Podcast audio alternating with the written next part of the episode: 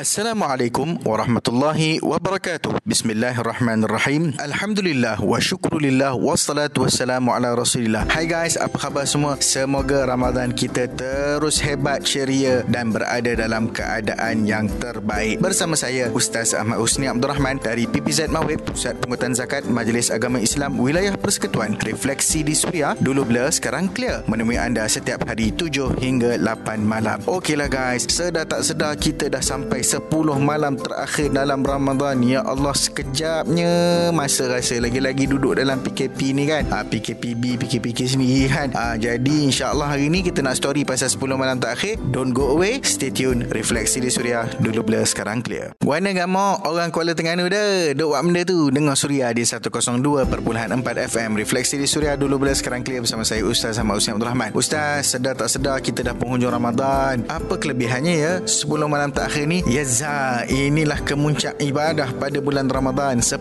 malam terakhir guys. Bulan Ramadan ni bulan di mana Nabi SAW sendiri tingkatkan amal dan ibadah Nabi SAW. Khasnya bila sampai 10 malam terakhir. Ini diceritakan sendiri oleh Ummul Mukminin Aisyah radhiyallahu taala anha meriwayatkan perlakuan dan amalan Nabi SAW ketika tiba 10 malam terakhir. Aisyah radhiyallahu taala anha berkata, Nabi SAW tatkala masuknya 10 hari terakhir Ramadan, baginda akan mengetatkan kain, yakni bersungguh-sungguh beribadah dan tidak menggauli para isterinya, menghidupkan malam tersebut dan mengejutkan ahli keluarganya untuk turut sama menghidupkan malam-malam Ramadan. Hadis riwayat Al-Imam Al-Bukhari. Dalam riwayat yang lain menyebutkan bahawasanya Nabi SAW bersungguh-sungguh pada 10 malam terakhir tidak seperti bulan-bulan yang lain. Hadis riwayat Imam Muslim. Kalau Nabi SAW yang dah diampunkan dosanya dulu, kini dan selama utamanya ni pun beribadah bukan kepalang, bukan main kuat lagi pada 10 malam terakhir. Sudah tentu ini menunjukkan kelebihan dan keutamaan beribadah di dalamnya. Padanya terdapat satu malam yang ganjaran beribadah pada waktu itu melebihi kebaikan beribadah seribu bulan atau lebih kurang 84 tahun punya pahala guys. Ha, itulah malam Lailatul Qadar. Nak tahu lagi? Teruskan bersama Refleksi di Suria dulu blur sekarang clear. Kini segalanya lebih mudah. Hanya sekadar di hujung jari anda muat turun aplikasi Suria di Play Store ataupun App Store. Refleksi di Suria dulu bila sekarang clear bersama saya Ustaz Ahmad Usni Abdul Rahman. Macam mana nak dapat manfaat Lailatul Qadar ni Ustaz? Ni adalah satu kes ni. Mamat ni baik punya niat nak beribadat. Sekali dibantai tidur sebab letih sangat. Ada can ke orang macam ni? Haha. Actually guys, mudah saja nak dapat manfaat dan kelebihan malam Lailatul Qadar ni. Semua orang boleh dapat kecuali orang yang memang tak nak je. Lagi-lagilah musim PKP ni kita hanya beribadat di rumah. Sudah tentu banyak masa, banyak lagi tenaga dan ruang untuk kita beribadah. Mudah saja guys. Start pada malam ni, start from tonight. Ha, jangan tinggal. Pertama, solat maghrib dan isyak berjemaah. Kedua, solat tarawih dan witir. Kalau yang lebih rajin lagi, sebelum sahur tu tambah lagi solat-solat sunat yang lain. Ketiga, banyakkan berdoa dengan doa yang Nabi SAW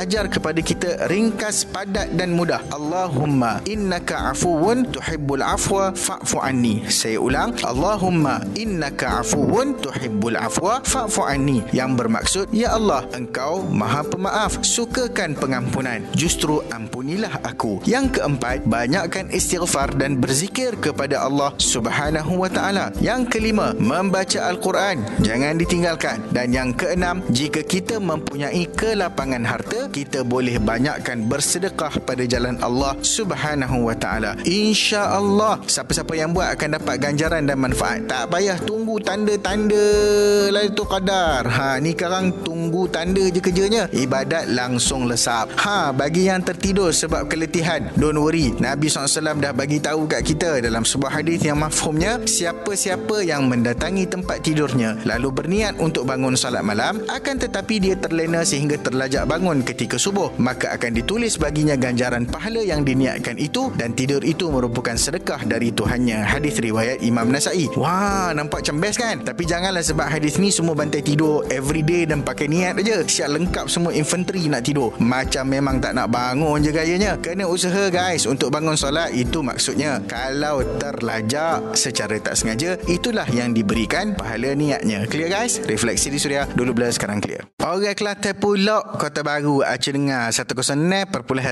FM Refleksi di Suria dulu bila sekarang clear bersama saya Ustaz Ahmad Usni Abdul Rahman. Okey Ustaz nak tahu juga kan tanda-tanda Lailatul Qadar ni walaupun Ustaz kata tadi tak payah tunggu tanda tapi apa salahnya kita tahu kan kan kan betul tak? Ha, berapa banyak kan dah. Oh pandai pujuk ya? Okeylah memang betul. Untuk kita nak mencari dan memburu malam Lailatul Qadar ni elok juga kita tahu tanda-tandanya. Antara tanda-tandanya ialah yang pertama kebiasaan malam Lailatul Qadar ini berlaku pada malam-malam ganjil iaitu malam 21 23 25 27 atau 29 Ramadan. Yang kedua malamnya berbentuk indah. Ha dia punya suasana tu malamnya mudah tidak berudara panas ataupun dingin. Ngam-ngam je just nice. Matahari terbit di pagi harinya dengan cahaya kemerah-merahan yakni tidak terik. Ini menurut hadis Ibnu Abbas. Dan dalam hadis yang lainnya diceritakan matahari di pagi harinya terbit dengan indah tidak bersinar kuat seperti bulan purnama. Dan tidak pula dihalalkan bagi syaitan untuk keluar bersama matahari pada pagi itu. Ha. So panduan ni actually dah cukup jelas untuk kita memburu malam Lailatul Qadar. Apa lagi guys? Jom kita sama-sama beribadah. Rugi tau. Peluang Allah SWT nak bagi kat kita ni kita buang macam tu aja takut-takut nanti kita dianggap sombong dengan kurniaan Allah. Renungkan bersama. Refleksi di suria dulu blur sekarang clear. Kembali menghiburkan tapi penuh hikmah. Refleksi di suria dulu blur sekarang clear. Bersama saya Ustaz Ahmad Usni Abdul Rahman. Syukur Alhamdulillah kita telah sampai ke penghujung perbincangan. Moga-moga perkongsian pada kali ini dapat memberikan manfaat dan kebaikan serta panduan-panduan yang boleh kita amalkan bersama. Jika anda terlepas siaran kita hari ini anda masih boleh layan Suria menerusi podcast. Mudah sahaja muat turun aplikasi Suria FM kalau you guys nak bayar zakat khasnya pada bulan Ramadan dan musim-musim PKP ni boleh kita buat secara online. Tak jadi masalah layari www.zakat.com.my ada soalan ada cadangan ada nak dikongsikan? Boleh WhatsApp Suria di 012 555 1053 atau DM Instagram saya at Ustaz Husni. Jangan lupa hashtag DBSC temui anda setiap hari 7 hingga 8 malam Lailatul Qadar penuh kemuliaan. Pahala ibadah melebihi seribu bulan. Ayuh bersama. Kita usahakan jangan terlalai. Nescaya kerugian. Assalamualaikum warahmatullahi wabarakatuh